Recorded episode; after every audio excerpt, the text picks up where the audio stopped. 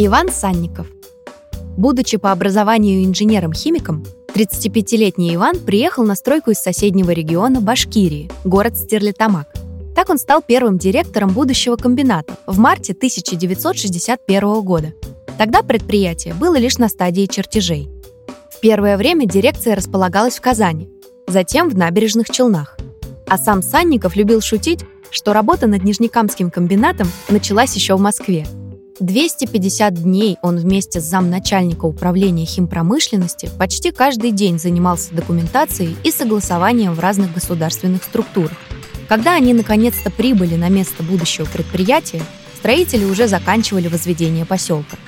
Иван за небольшой промежуток времени собрал команду специалистов высокого класса, чтобы начать строительство большого нефтехимического комплекса. Благодаря его руководству была создана необходимая временная база, которую принял в 1963 году новый директор Николай Лимаев. Санников же продолжил работать заместителем директора по строительству предприятия и промышленных проектов города. В том числе благодаря его участию появились трамвайная дорога на Красный Ключ и телевышка –